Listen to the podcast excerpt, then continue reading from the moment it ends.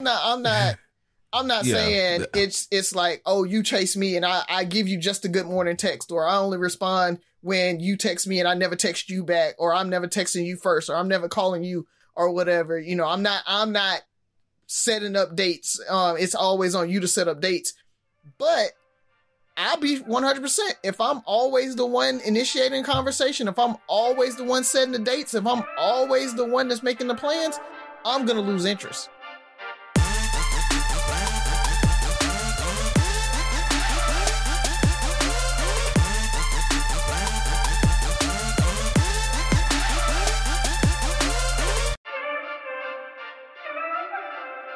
What up, what up, what up, what up? It's Three Brothers No Sense, your favorite barbershop style podcast. I am Tavares Ferguson, aka Ferg, joined my co-hosts Buff and Rozzy. Fellas, tell them what's on your minds. One Piece is coming with a live action to Netflix. And usually I'm not excited about anime going to live action, but Oda, the writer of One Piece, is actually like really involved with it. I've seen the steals, I've seen the trailers. It actually looks really, really good. So I'm just super duper excited about it. It drops on this Friday. So when you guys hear this on Monday, it will be out. So if you ever thought about kind of getting into some anime or something like that, this is a perfect time to start back with One Piece and try to check out some of the live action. So I'm super excited about it. Hopefully it's good. We'll see. But speaking of, go ahead. Is it a series or is it going to be a movie? It's going to be a series. So they're doing a whole season, based off of the first chapter or the first arc. Maybe the second arc. I don't know exactly what all's in the synopsis for the first season, but they may be using the first and second arc or just the first arc. They're going to make a season. So if you guys don't know what One Piece is like one of the longest running animes in history. They've got over 1,000 episodes. So that just lets you know how like popular it is. It's the number one anime ever, most selling, all that good stuff. So he has a huge fan base. So this is one that a lot of people are looking at to see, is it going to be good or not? And I mean, from what I'm hearing, everybody's like anticipating that it's going to be pretty good. So, but on top of that, they said the Flash was going to be good. Yeah, they did. Blue Beetle was good. Blue Beetle was pretty good, so, you know. Blue Beetle might have been the best non-Batman DC movie. I'll accept that. I'll accept that. Over the first Wonder Woman? The first Wonder Woman was kind of slow, but I think it built up a lot. Like, I'll put those neck and neck, but... what I would say Blue Beetle was, it was more comical. I love Nana. Yeah. Was the star of the show. I mean, I think there was a lot of representation in it. It was more modern day. I feel like they dealt with some socio-political situations. So I thoroughly enjoyed it. Yeah, it was definitely for the culture. The Mexican culture or Hispanic culture, but it was definitely for the culture. You got that dynamic and for, you know, black families are a little bit like that too. Just janking each other, talking about each other, that dynamic there, but still kind of really close knit family. You know, the whole generations kind of being involved with it. So I think that dynamic just really hit home. So for me, Blue Beetle, I probably would put it above Wonder Woman, mainly because it's more fun to watch. Like Wonder Woman had a lot more drama, and like Ferg said, it was slower at the beginning and had some good action in there. I think Blue Beetle gave you a lot more comedy, and it was just more fun to watch in the beginning, and then you got the action. Now the CGI wasn't as good, but it still was pretty dope. And the other part about Blue Beetle is it was made for HBO Max. It wasn't even made for the big screen. So, you know, for them to come out, drop it on the big screen, in the movie theaters, and it still look like, you know, a actual theatrical release, I think was a testament to it as well. Yeah, like I said, I could put it almost. I was impressed enough, and I'm probably gonna get some hate on this. It almost felt like a Marvel movie. Mm-hmm. It was lighthearted enough. You know, I feel like DC tries to get really too deep and too like take themselves too seriously sometimes, and Blue Beetle did a really good job. I hate that it hasn't done well in showing. Yeah. But yeah, I think it just hit 80 million. I think it had $100 million budget. They're anticipating it going to about 150, 140 million, which will make it semi break even when you take out the marketing costs. But again, they thought they were just going to drop it straight on HBO Max. So, I mean, any money they get from the theater is actually good money. And I don't think they did a good job, like marketing.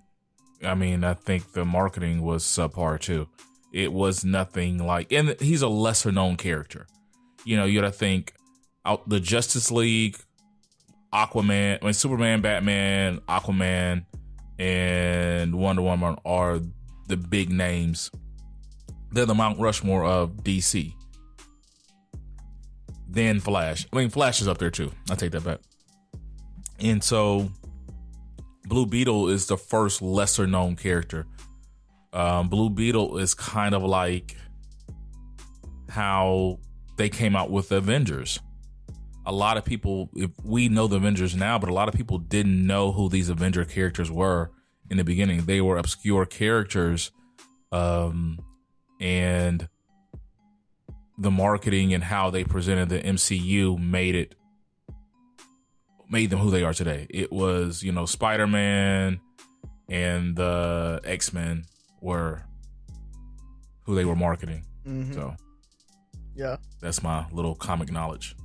Yeah, but it was a good one. Yeah, so. It definitely was. But I wanted to piggyback on last week's episode. We talked about the debate and everything, and I just throw it out there.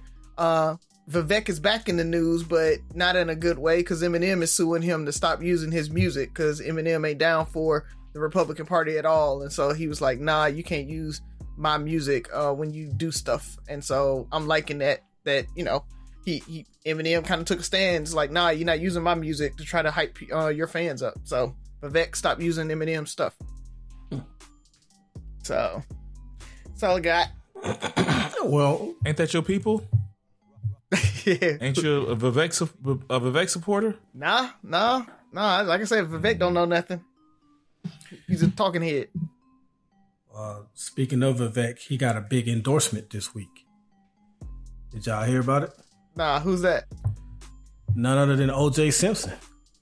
Oh, OJ Simpson said he was watching Meet the Press, and he said other than Vivek's foreign policy, he rocking with him right now. So I guess it's more like a preliminary endorsement. I guess he'll sit back and continue to watch. But right now, the juice is for Vivek. So, yeah, Vivek probably would have had OJ locked up. That's what's so crazy. I don't know. You know, they like something about Vivek. They like the good ones. Doesn't. There must be like what 20%, 20% of the good ones, because what is it? Trump has about 20% of the black vote now versus 6% last year or last election. Yeah. So 8%. Yeah, that's crazy. And you know, you lose a black delegation vote, then you're in for it. Yeah. Speaking of black delegation, I'll let you go, Buff. That's all I had, actually. The Mexican delegation has officially gave us our own official drinking holiday, Cinco de Agosto. We're winning the Battle of Montgomery. Yeah. Yeah. Oh, they approved it, and they said we can have it. Go look at the video, the latest video post. Gotta check that out. I'm liking the multiculturalism that's going on right now. I don't know if y'all have seen that the Billboard Top 100 charts. There's 3 country music songs in the top 3 spots, and that's the second time it's happened. The second time it's happened since they've been doing the Billboard Top 100. So it's kind of cool that 3 country songs are tearing up the charts right now. I actually like country music, so I'm good with that. But I have no idea what three songs they are. It is one that is super. Forgot the name of. They actually talked about it during the debate. Or the one that the guy from Richmond. It was one of those good old boy songs. Richmond, Virginia. Oh, yeah. Try it in my town or something like that? Yeah. Oh, well, that's different. Oh, no, okay. That's different. And that still might be... That was just like Tried in a Small Town. Mm. Yeah. I think that's when you're talking about Rozzy. Yeah.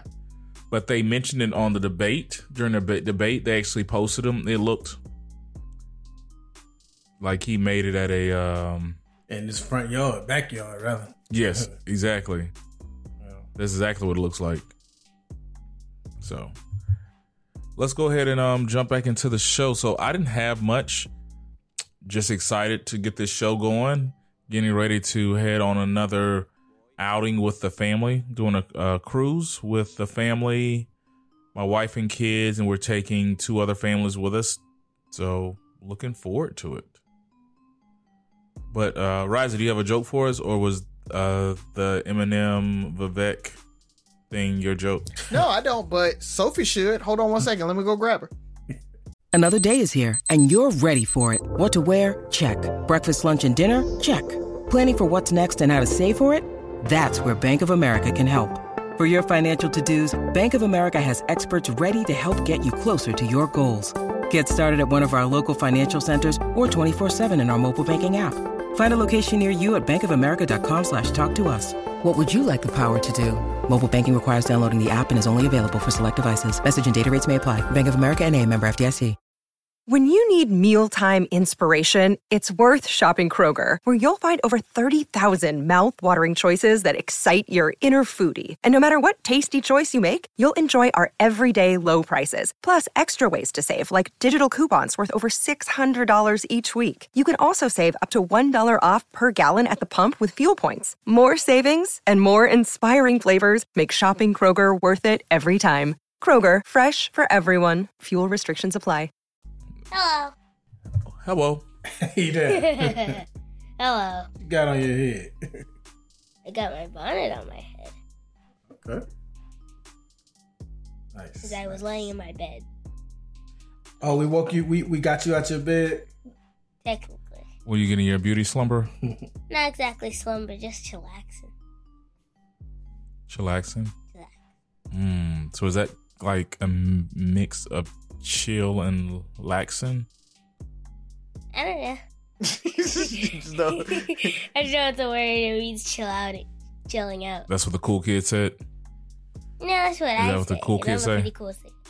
Technically, yes. Yeah, I say it, and I'm a cool kid. Yeah, that's exactly what I was thinking. I've never heard your dad say it, so you know. Yeah. And then there's that. Cool kid, daddy. You're the editor of the videos. I'm a nerd. Yeah. Mm-hmm. I did say that. Nerd. You said your dad was a nerd? Yes. He watches documentaries about comics instead of reading the comics. I do read the comics as well, though. Yeah, but I catch you watching a whole bunch of documentaries about the comics. Yeah. Oh, speaking of documentaries, man, Ladies Night on Netflix is another one that's really, really good. I don't know if we mentioned that. Buff, you might have mentioned it or brought it up earlier. But go check that out, man. It's a pretty cool documentary about like women in the hip hop industry. The block party I went to, a lot of them were there. Queen Latifah, Remy Ma, the lady that does Ladies First with Queen Latifah. I can't think of her name. But yeah. Angie Martinez? No. That's it'll come to me. That was Ladies Night. Never mind. Yeah. Was Saweetie there or no? No shade to Saweetie. Who are the hot people these days? He's one of them. Yeah, Saweetie, Doja Cat. Who else is on there?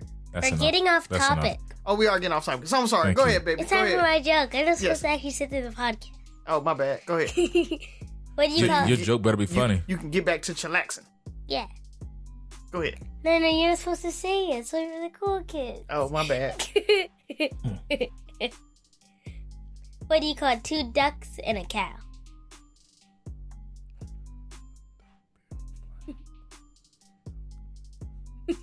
Crackers and milk?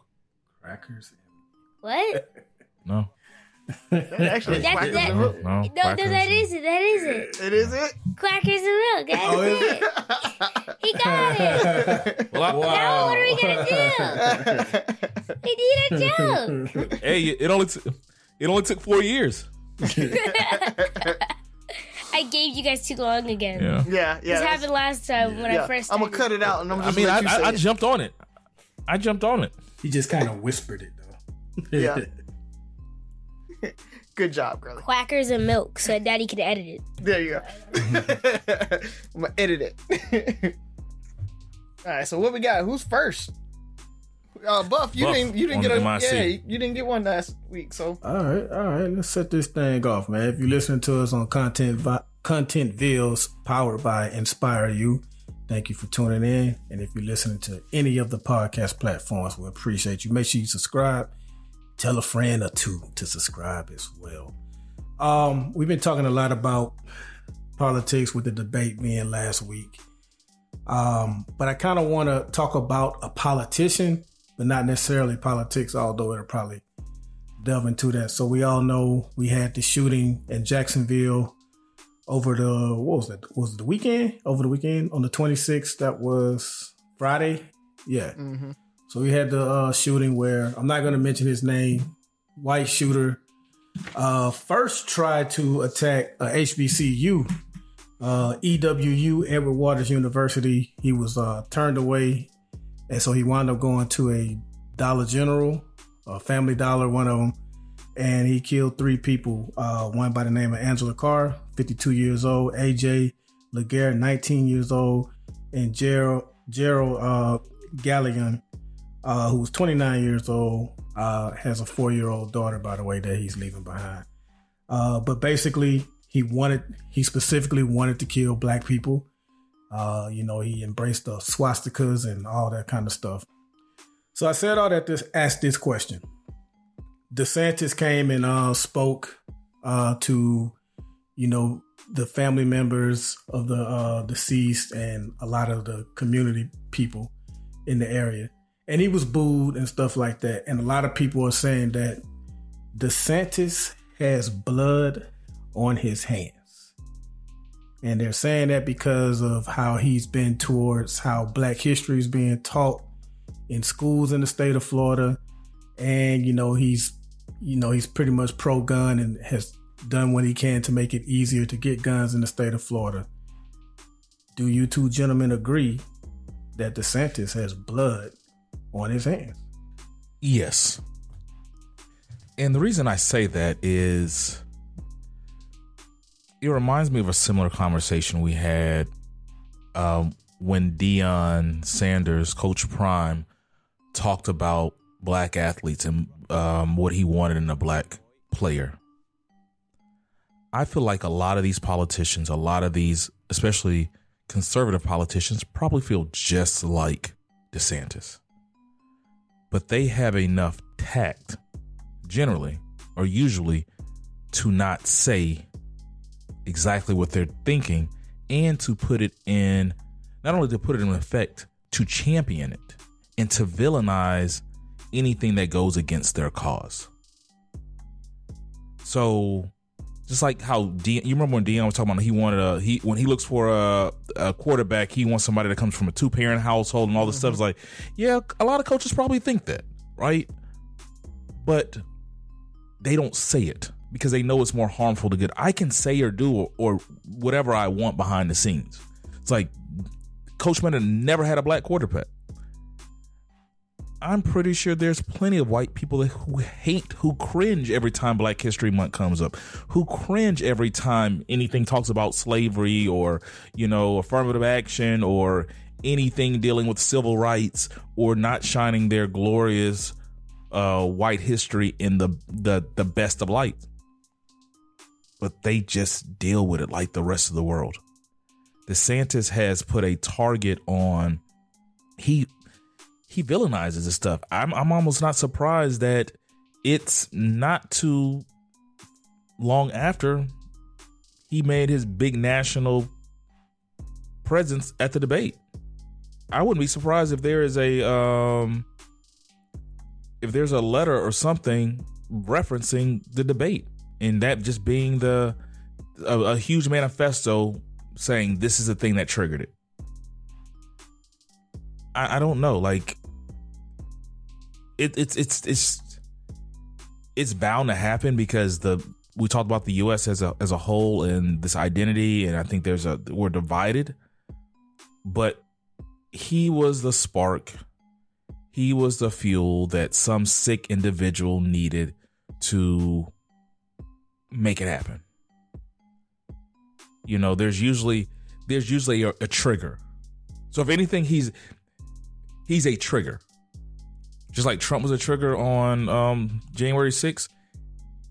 He was a trigger. Can we RICO him? We should RICO him. No. That's scary because they're playing ball now. They're playing chess. Yeah, I semi agree. But I don't like the overuse of that word, blood on your hands. You got blood on your hands. I mean, transitive property, you can say, if that's the case, you can say everybody that voted for him has blood on their hands, right? Like this, it's not like that his rhetoric. Oh, okay. All right. Well, I mean, truthfully, that's what you have to go to because his rhetoric hasn't changed, right? He is running on the things that his constituents want to hear. And so does he have a responsibility to watch what he say and reach across the aisle and do the better for humanity and all that stuff? He's a politician. Technically, he doesn't. His job is to do what his constituents tell him to do, right? And so ultimately, I think, like you said, Ferg, I ultimately put it on the folks who voted him in, the folks who voted the state senators in and the state Congress in and you know, the legislators in.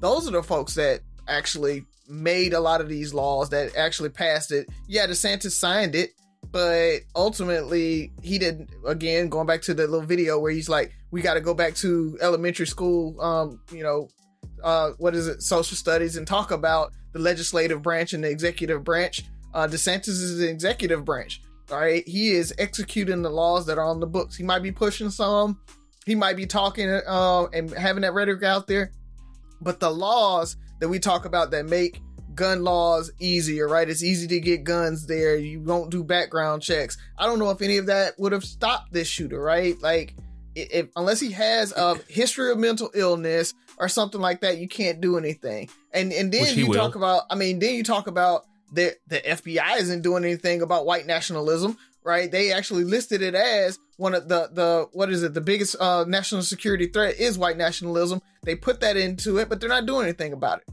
right? That dude that's all about the swastikas and neo-Nazism and all the stuff, whatever he's on at the time, nobody was. They ain't have a sting on him, but the Black Panthers, they damn sure put a sting on them real quick, right? Like that's what I'm saying. Like, there's so many more people that's involved with this Jacksonville shooter than just DeSantis. So no, I don't want to put just the onus on him. I mean, it's everybody involved that got him to where he is.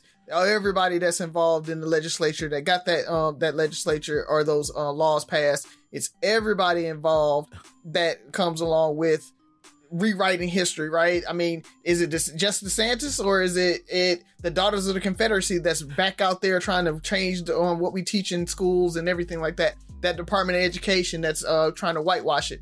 Everybody has blood on their hands if it's just DeSantis. But along with that, I agree that they booed him. I agree that we need to stand up and say, hey, you got to take some responsibility for this too, and make sure that people know he is the reason why. His rhetoric is the reason we got to vote him out. And so if you want to tie it to him, that's cool. But it's just, it's almost like calling people toxic at this point, saying, oh, he has blood on his hands. I think it's a little bit too far. Yeah. I don't use the word. I mean, blood on his hands. I don't get caught up in the verbiage. I'm more so like, he is the flame. He's the person that's. Oh, he's stoking it. Yeah, Trump, he's definitely stoking it. Yeah. So Trump didn't sign a legislative anything to get January 6th to happen. He's the person who built up that energy, created this environment where this is more acceptable, even to the point where you're blaming you. And I'll blame them too. Like, people have to be smarter for putting him in office, but they put him in office because of the shit he was saying. Like, it's not like, hey, we need a candidate that's going to say this. It's like, excuse me, I'll say this. It's like, I'm going to say this crap. And you're like, yeah. So he was already saying it. They just put him in office because they liked what he was saying. He was already saying it. Hence why he got put in office. That's not how politicians work.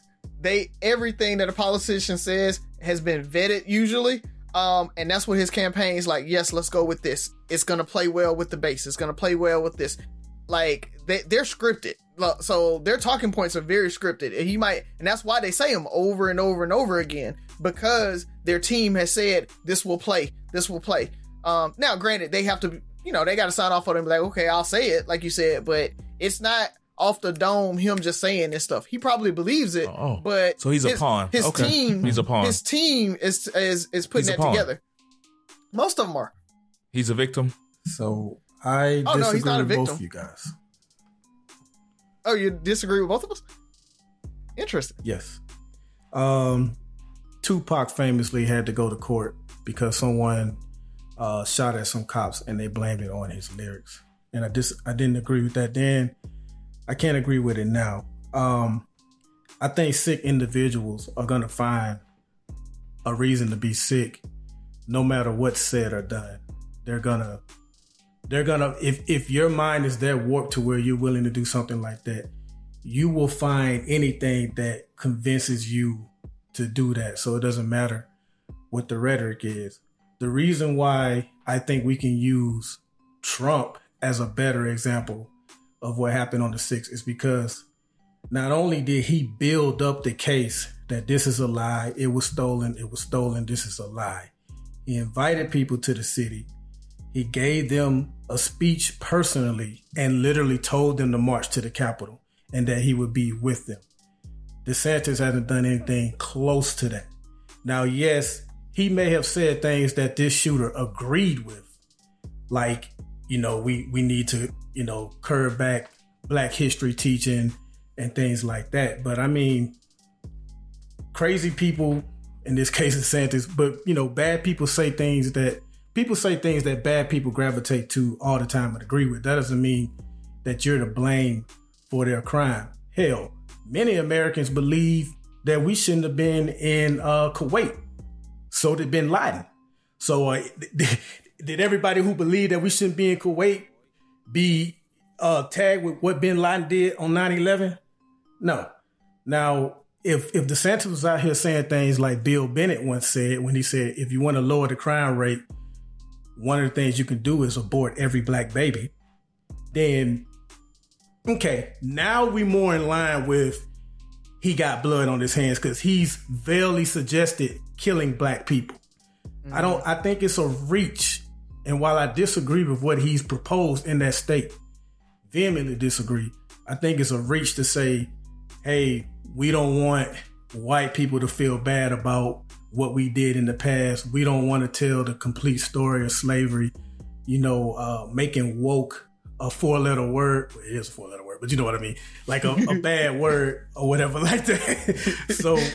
So I can't co-sign that one. I think this was a sick. I mean, for that matter, Dylan Roof. I mean, like we've had plenty of people who've done crazy things without hearing any Reddit. My last point is this: people like this guy, they don't need people to encourage them to do something like this. The election, just the mere election of Obama, with nobody using any type of rhetoric that DeSantis has used, just the mere election of Obama increased white nationalism, increased white terrorism and things like that. They don't need anybody to say anything to them because it's already there in their heart. I agree with you on that one. And I guess one. Yeah. Yeah. And I agree with you in principle. Like for me, when I say blood on your hands, I'm not saying he's solely responsible. And I think I kind of open he's just as responsible like the rest of these politicians. Like it's the system you're in, or the system he's creating it just leans more to this. That the same way I'm saying the people that elected him, like it's you have blood on, like you're creating this environment. We're creating this thing. We're normalizing these things. And until you fight against it, you're allowing it to happen. And then for him, not only is he allowing it to happen, I feel like he's fanning the flames of the fire for these sick people and stuff like that. Yeah, they're gonna kill somebody, but hey, it might have been 6 months from now. It was like, that's what I needed. You know, that's what I said. We might see a manifesto, because there's always something that. Usually there's something that just is the catalyst for this. Yeah, but I mean, when you think to Buff's comment, right? Like, you got to think about what he did, going there, speaking out against it, saying it was wrong, is a far cry from when white people were killing people back in the 1950s and the governors and mayors and everything wouldn't say anything. They just kind of were quiet about it, right? So like, that's I think the big difference. And that's why I was talking about the whole, I'll lay some blaming on him, like the ease of getting the guns and all of that stuff, but I don't put the blood on his hands, because it's like, he like Buff said, he never went out and said, hey, go kill black people. And when a black person is killed, he's like, yo, that's wrong. What are y'all doing?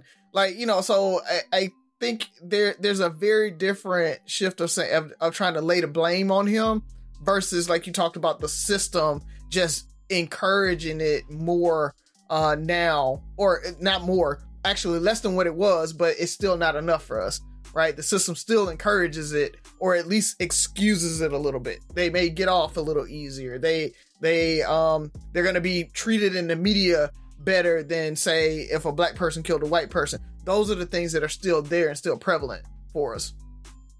Okay. I can agree to that. Good question, man. Yeah, I actually changed it from what I was going to ask. Once that happened, I was like, you know, ask that why that's hot. Yeah. You're up, Rozzy. All right. We've talked a little bit about this when we were talking about, you know, men wanting to be kept and all of that. But I saw a post, somebody was just saying, men want to be chased. These days, and it was like, I literally just read that. Bro. You just read that, yeah. It was like, I'm not chasing you, princess, or something like that. Yeah, like that. So I've been seeing that shared by a few people, and so I just want to ask you guys. I mean, do guys want to be chased nowadays?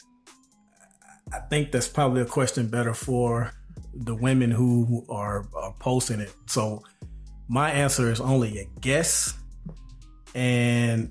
My guess is it's not so much that men want to be chased. They're just not chasing women like we used to. Like they're saying, like we've said that men are now realizing their worth. I think it's a combination of all that. I think some men are just realizing, man, you know, I'm a good catch in myself, so I ain't got to chase nobody. Like, I'll put forth an effort. I'll approach a woman, but I'm not doing all that chasing. So it could be that. It could be simply that women feel like men feel like they should approach them, which if we're all about equality, then that should be okay. So I don't know exactly what it is, but those are my guesses. It's kind of annoying seeing that post, but I'm not in the battlefield of dating, so I don't really know quite what's going on, but those are my guesses. I'm similar to you, Buff. I've been out of the game too long to know exactly what's going on. But what I think you're right. I think guys have kind of started realizing more their not even their worth. I feel like women have become more aggressive and sexuality is more open than it was. And so they don't have to put in the same effort that they used to. Women are more sexually free. I mean, we talk about sneaky links. It's all these new terms for just like having casual sex and stuff like that. So why am I chasing a woman? You know, why am I chasing people? We're just not as hell bent. And I don't know what they want them to chase for. Like, are they trying to chase to be in a relationship? Are they trying to chase to have sex? Exactly what do they want men to do? I guess that's the question. What do you want? Is you want more men to come to you as this, you know, like, I'm trying to be with you, or does the guy need to approach you at the bar? I mean, it might lend itself to one of the questions you asked earlier this year, Rozzy, when we talked about club culture and bottle service and stuff like that, where guys are at the club, they're posted up and they want women to approach them, right? Like, we got a table. Hey, how y'all doing? Whatever the case may be. It's because it's a game now. It's a different game. Women are like, women are coming to guys to like, oh, we want to be at your table. We want to be in your area. Not all women, you know, you guys have your own money and all that stuff, and you're not searching for a set out and all that stuff. But women are becoming more aggressive. So like that, we get a section where, you know, if we went to the club tonight and we got a section, we don't have to take any chicks with us, because there's going to be women at the club who would want to come to our section. Mm-hmm. And so we expect them to kind of approach or give us that hint that they want to come to the section. So I'm not going to the bar and offering to buy you a drink. I'm not doing these things that I guess women were accustomed to.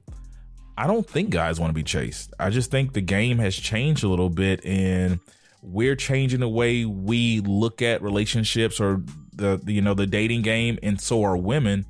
And when it's not normal or what they've been used to, it's easy just to say men want to be chased or kept or whatever the case may be.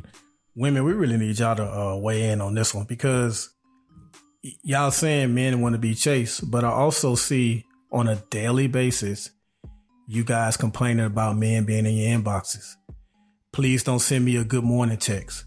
Grand rising, all that stuff. You're right. A woman ain't got time for a WYD text. So is it that men are chasing y'all, but y'all are complaining about how they chasing you, so they just throw their hands up and say, well, fine, I'll let you come to me?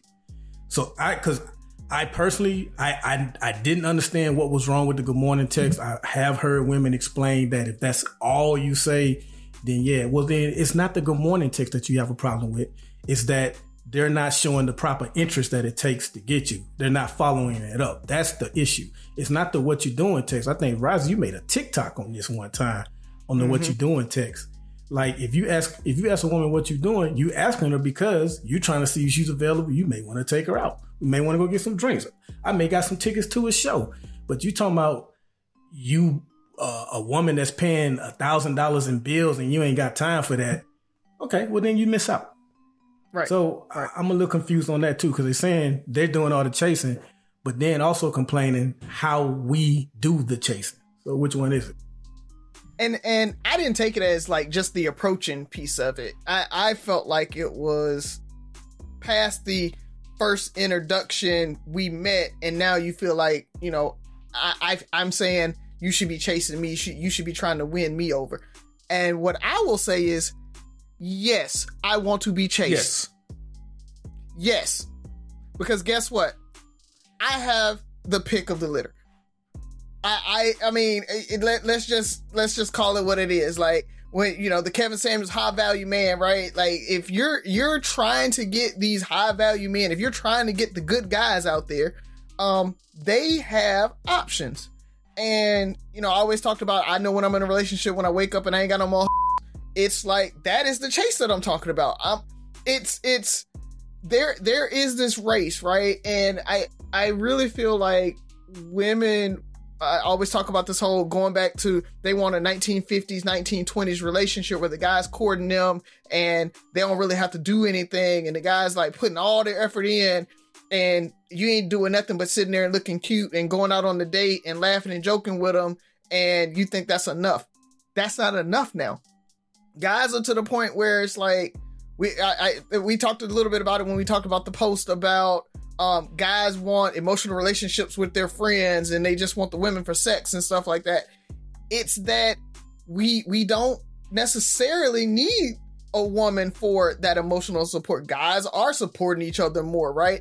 And now you talked about the whole sex is a lot more easy to get now. They're a lot more free. So I don't need a relationship for sex anymore. So you do have to chase me if you want a relationship. You have to sell me. You have to court me just like I have to court you. It's not I set my eyes on you. You're the most beautiful girl in the world, so I'm just going to try everything I can to get you anymore. It really is, you're beautiful.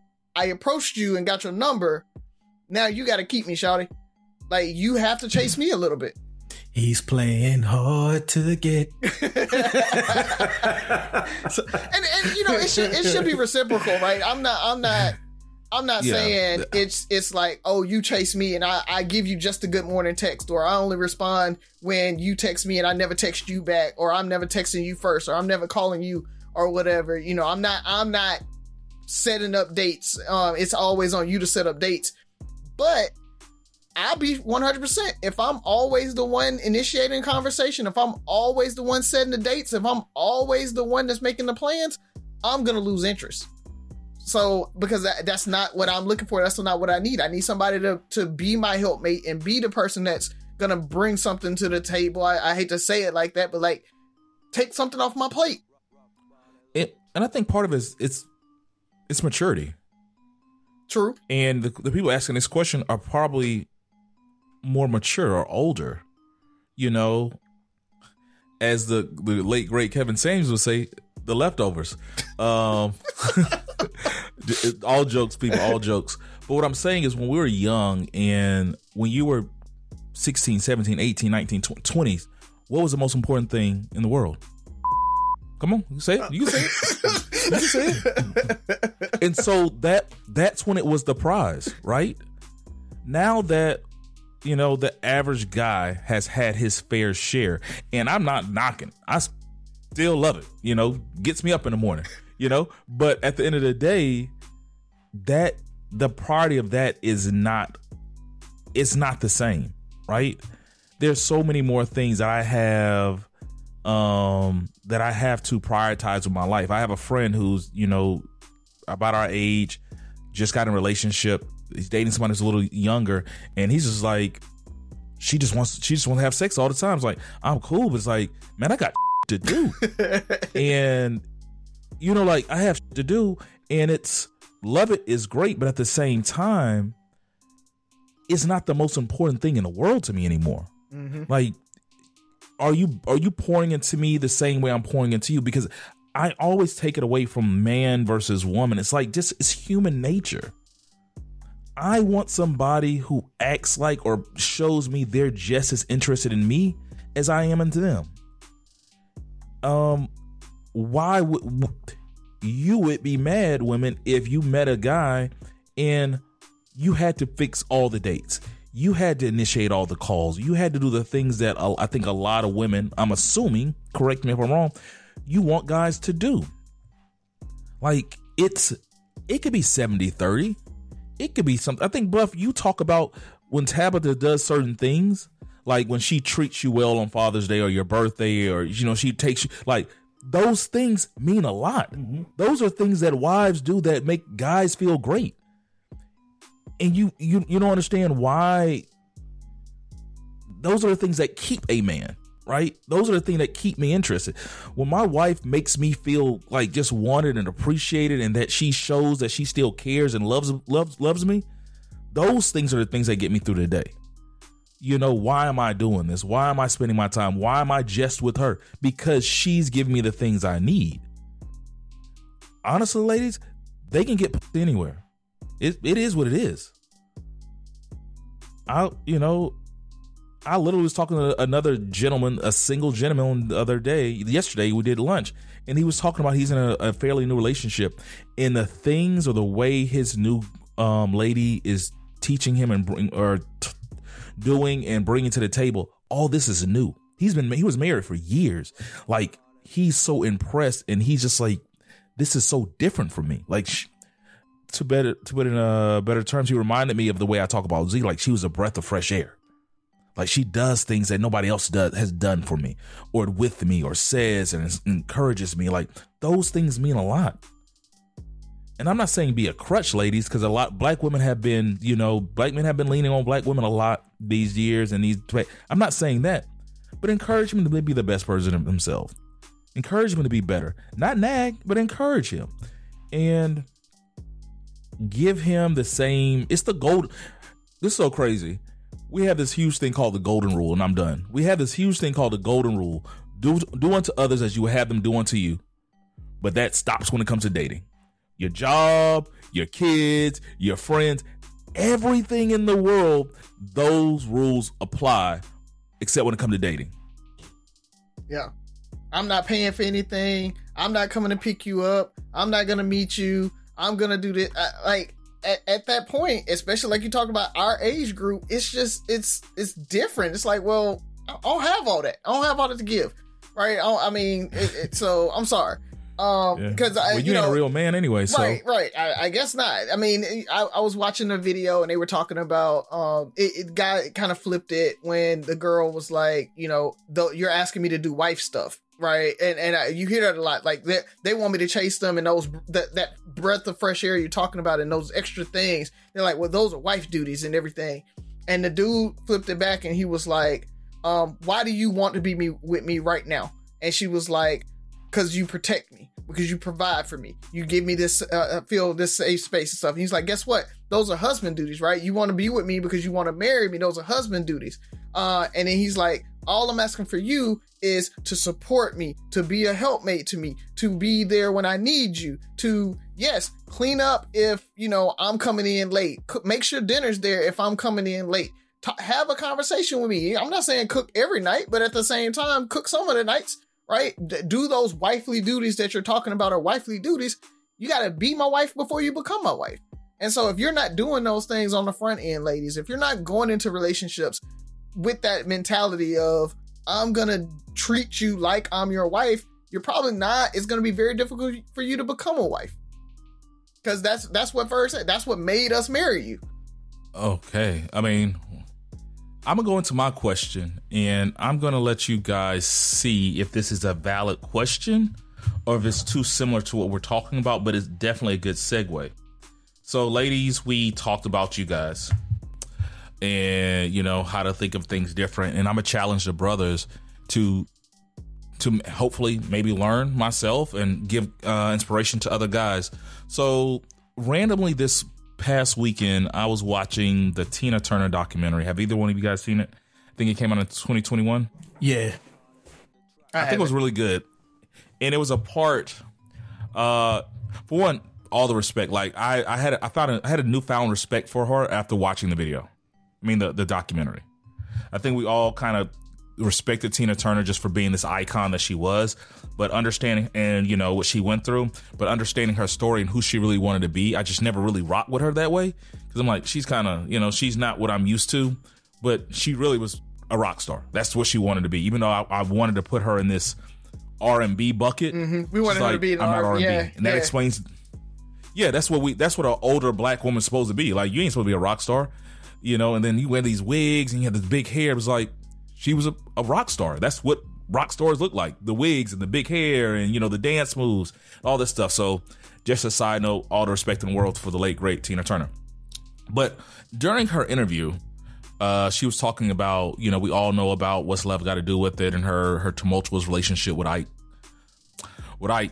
And she didn't find love until a very old age. I think she was maybe around 50 in her 70s. I thought was it? She got married in her 70s. Yeah, okay, yeah. She found but she started in her 50s, dating. Yeah. Okay. She found I think they were dating for 27 years before they got married.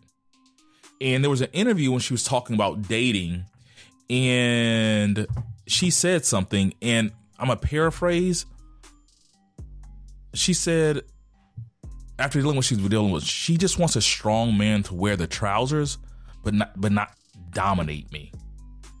And that was like, that makes sense.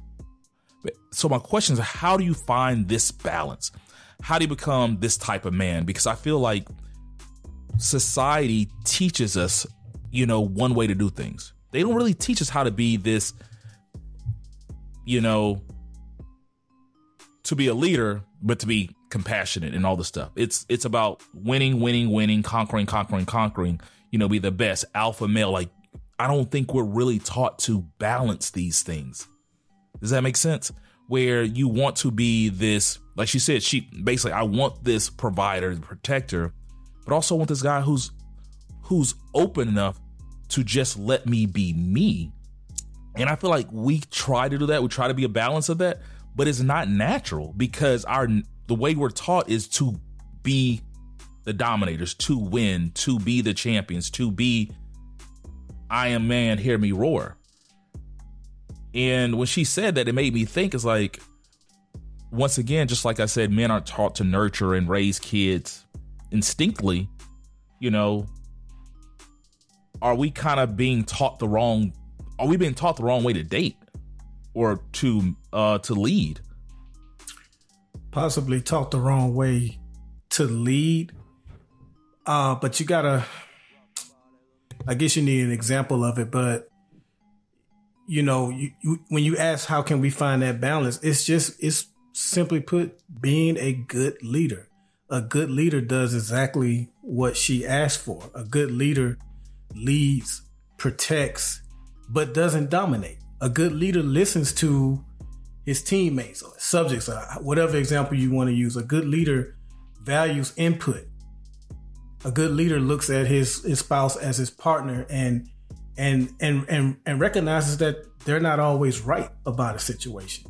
You take your strengths and you apply it to that relationship, and whatever she's better at than you defer to her.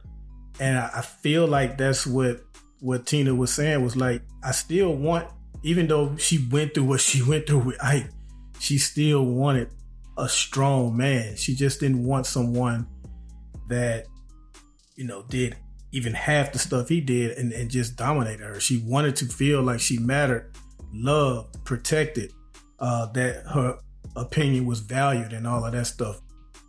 All of that is being a good leader. It's not winning every argument. It's not forcibly having your way, you know, using your physical strength against a woman. It's not belittling her, talking down to her or anything like that. It's everything that I mentioned. Like, good answer. I'm gonna come back to what you said, but I want Rozzy to pick it up. Okay.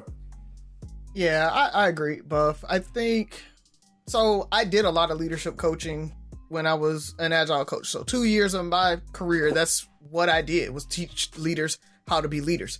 And the biggest thing that I had to teach my leaders was empowerment. Like, so many managers, leaders in an organization, what they want to do is they want to tell, right? And that's, I think, what she's talking about, that dominate. It's like, I tell you everything to do. I'm not only, because I'm leading the household, quote unquote, that means that I tell you what you need to do with your life and with your decisions and everything like that. And what you have to try to get leaders to understand is that you have to empower the people around you to be able to, hey, it's your call. Sometimes it might be a tail, right? There's a continuum there. We talk about it's a sale or it's a tail. And so sometimes I'm going to try to sell you on it, but it's still your call. Sometimes I'm going to completely defer to you and it's your call, whatever, you know, and letting you live your life and kind of make those decisions. And sometimes it is a tell. It's a 100%. Hey, I made this call. This is what we're going to do. And hey, that's how it has to be. And you don't have to deliver that in a negative way. And I think you have to enter into relationships that way too, right? It's like, even if I am the head of the household and I'm that protector and the leadership, but hey, it's your career. You know, I'm not going to tell you what to do with your career. If you want to go this way, that way, whatever, that's on you. But sometimes I'm going to be like, whoa, hey, budget wise for the house, that's not going to work. I had to do that with Jen when she was just like, hey, I want to do all this stuff with Jenica Kimberly all at the same time. And I'm like, whoa, shawty, like, you know, like, we can't do it all. Let's do this. Let's get a plan. Like, and then we collaborated on it. Right. And we came up with the plan. So sometimes it is where you just have to kind of put that roadblocks in there and throw the flag up and be like, yo, I'm calling a veto on this. But also you got to give your spouse that room to be able to throw that red flag and veto too. So even if you do come in with that tail and like, hey, here's what we're about to do, they can just throw that flag and be like, no, I'm vetoing that. That ain't gonna work for me. So you got to be able to give and take, but you got to really empower them to be able to kind of guide them, protect them as a head of household, but at the same time, let them do their thing and let them feel empowered. Because I think a lot of times people will say that, but then don't really give the power up. you know, that person doesn't feel like they can make those calls and the decisions. Guys, I'll tell you, if your lady is calling you like, hey, I need to buy this thing, and they're like scared to do it, that type of thing, there may be an issue there, right? Like you're being overpowering and you're domineering and dominating. So at a certain point, they gotta be able to feel comfortable, be like, yeah, I bought this thing. Let me tell you about it. Blah blah blah blah blah.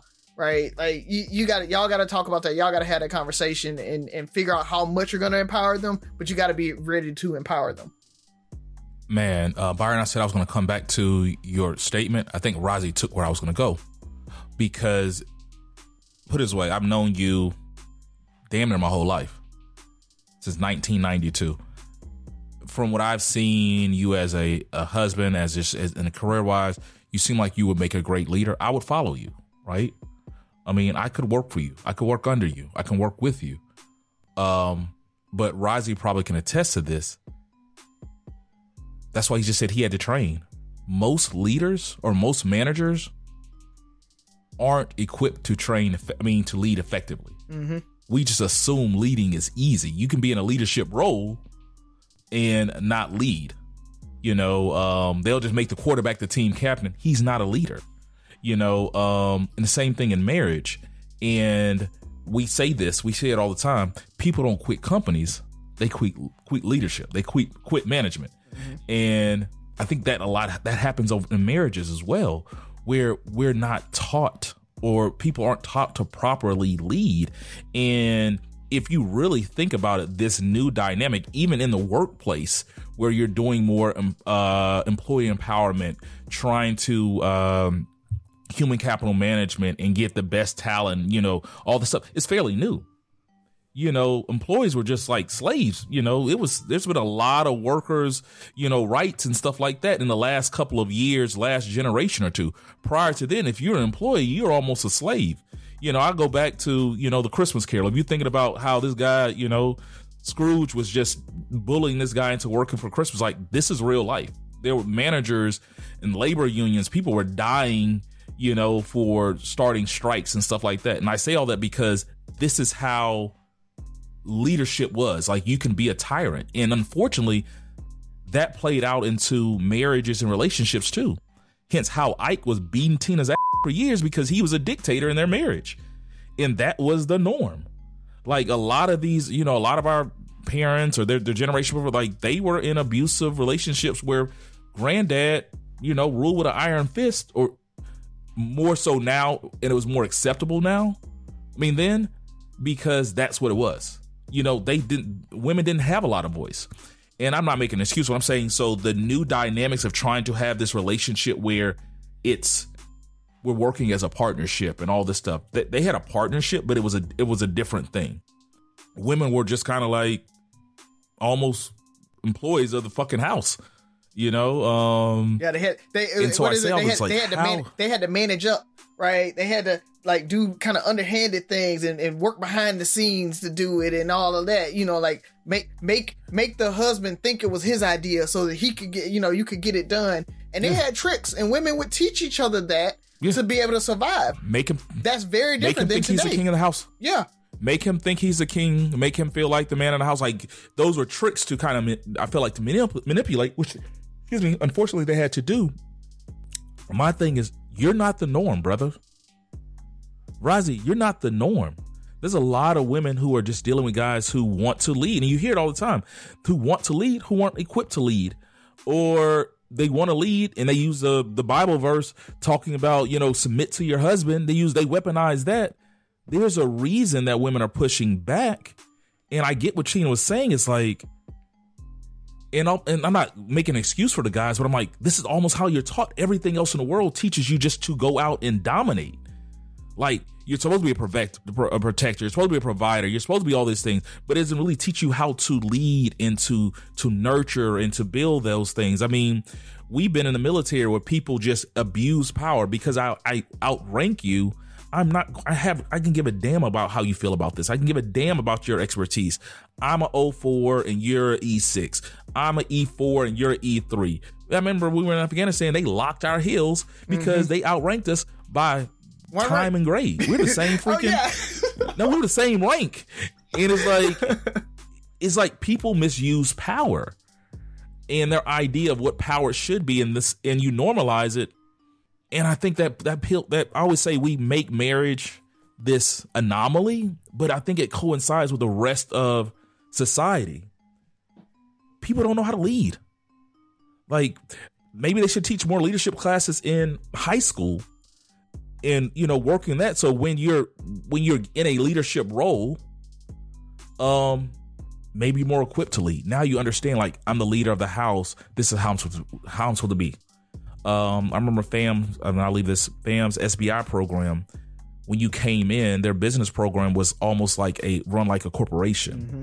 The higher your grade or your rank, the more power you have. So you're a freshman, you're underling. Like, you come in as a entry level worker, you're doing all this stuff, you're working on projects.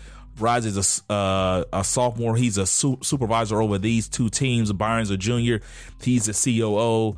And then you have your seniors who are on the C-suite and doing all these things and yada, yada, yada.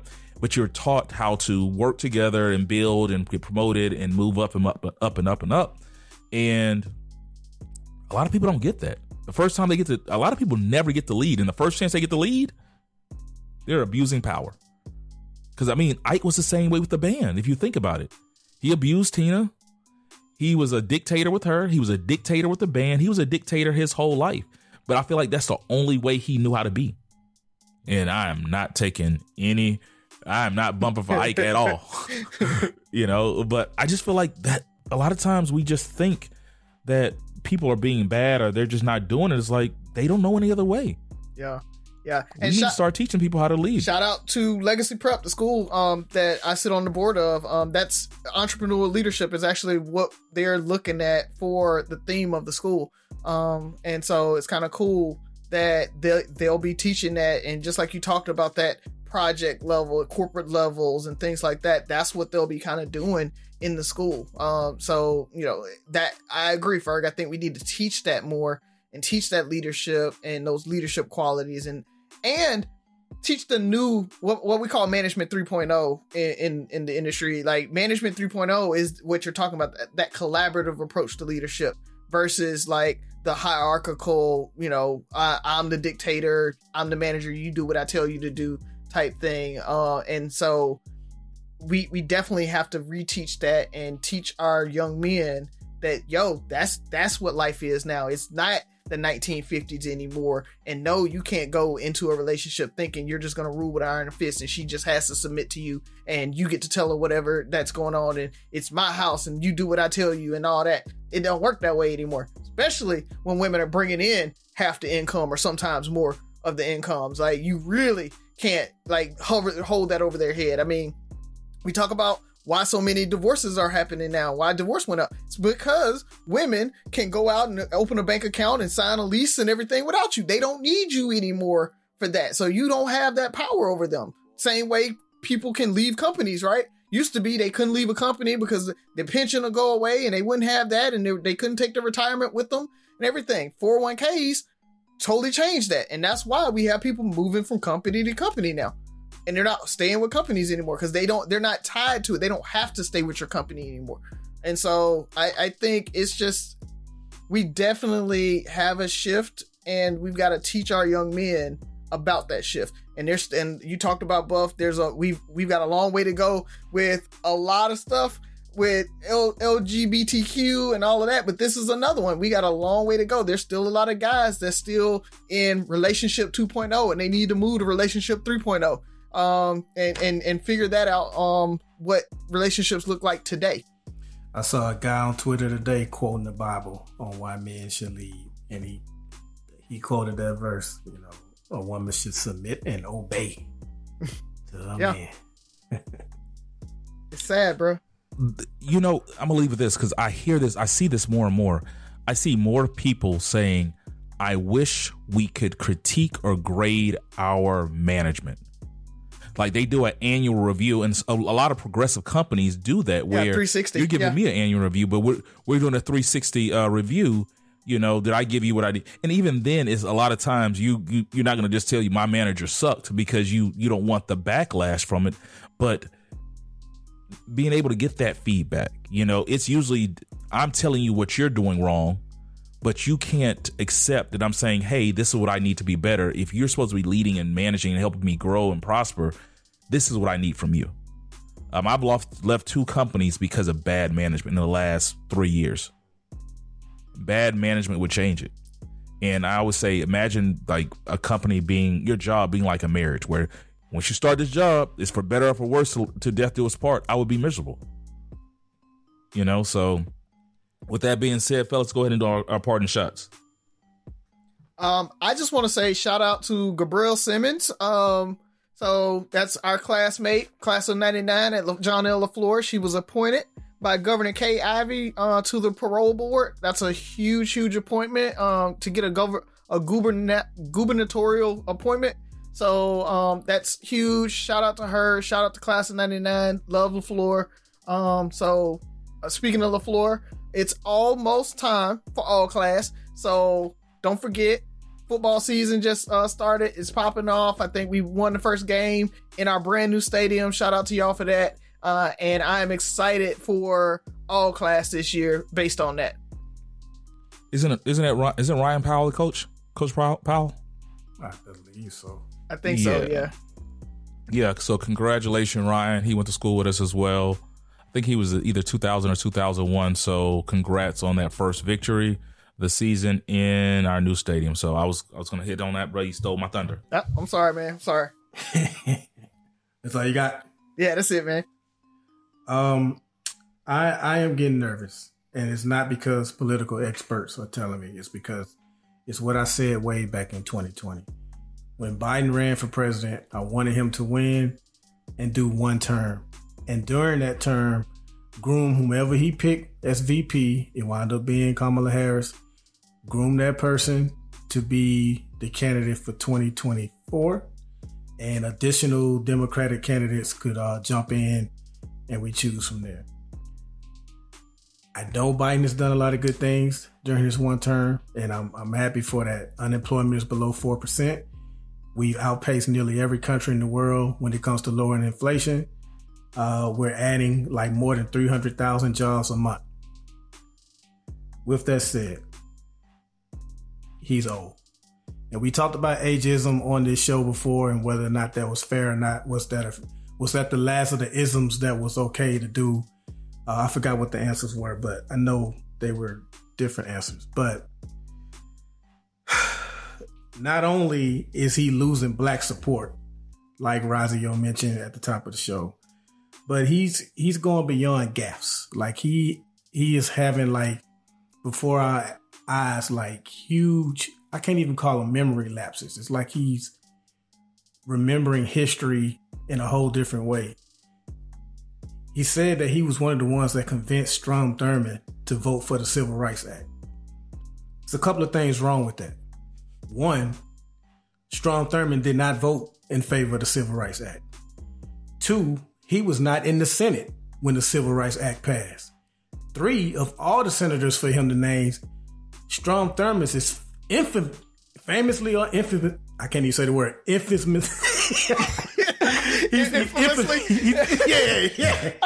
damn. That word. My ass. Yeah. Angela Yee. Yeah. Y'all got some words on y'all, man. Shalom game. But, I messed up my serious point. But, yeah, he filibustered Civil Rights Act in, I think, 1957, something like that. Biden didn't even come into the Senate until 1973. So it's just 2023. We still got a whole nother year to go. I mentioned how he won't be able to use COVID to hide this time. He's going to have to campaign. And the more he's out there, the more we're going to see, I think, things like this. So I am worried. I still hope if it comes down to him in 45 that he pulls it out. But I think we're essentially voting for Harris now. Like a vote for him is essentially a vote for Harris. So I just want to get my concern out there. I hope I'm proved wrong. We shall see. It's a long way to go. But just wanted to go on record as saying that, man. I'm a little concerned. Do you think one or two things is happening? one, we said, Republicans is just better at politics, because that should have been the answer, right? Is groom her, let her take over, and maybe get three Democratic terms, right? Because it's very easy for him to shift that power, and then she gets an incumbency, which usually gives her that second term. So we would have had three terms of Democrats. But do you think he's waiting until it's too late for anybody else to jump in to announce and pull out? So then she'd be kind of the de facto candidate? I do. I thought if he was going to pull out, it would have been after the midterms. And he had a very good showing historically during the midterm. So I thought if he was going to say, hey, I'm only doing one term, that was going to be the time after the midterms were over. So I don't think that's going to happen, though. Yeah, I still have my fingers crossed that's what's going to happen. Hope for that? Okay. Yeah, that he'll just, you know, it's too late for a primary, so Kamala just kind of automatically takes it and becomes the candidate or the nominee for the Democrats, because it's so late in the game that, you know, they have no choice. But could she beat Trump? Yeah. It's like it's all pointless if. Yeah. I his candidacy does worry me, but I don't want to talk like he's unbeatable. He's ran in two elections. He's never won the majority of the popular vote. I know that doesn't mean as much as electoral, but what I'm saying is when he has won, it was barely. You know what I mean? And so she can win. I think more people, like the people that are feeling anxious about Biden like I am, they probably will be more enthusiastic about her. But I mean, you could be right. She could push more people towards him. Like they can say she's not ready or whatever the case may be. I'm not voting for a black woman. All of those things can come into play. Yeah. Okay.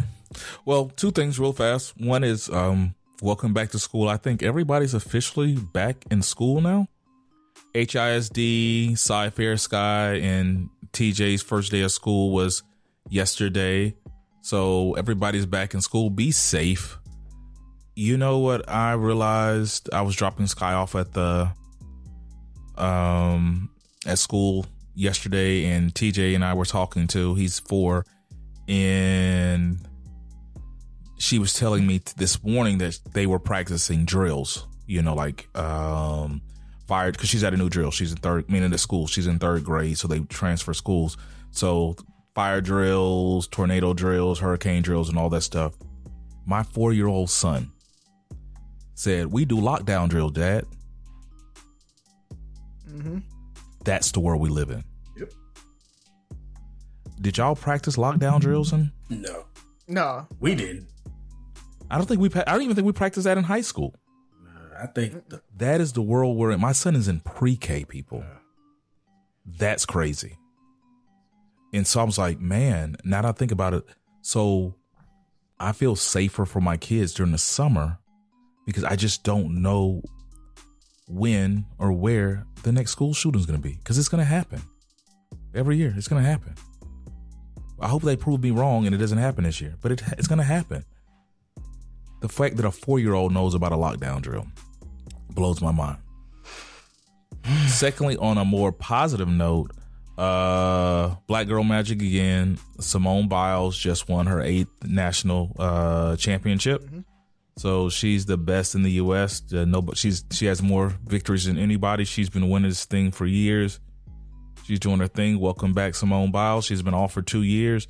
She won a U.S. national meet last week, and then she followed up with another big victory this week. So congratulations. I love to see people out there doing their thing. And with that being said, Three Brothers No Sense, 6 Rules of Podcast. Listen, like, share, subscribe, comment, and most importantly, listen again. Listen again. Infamously.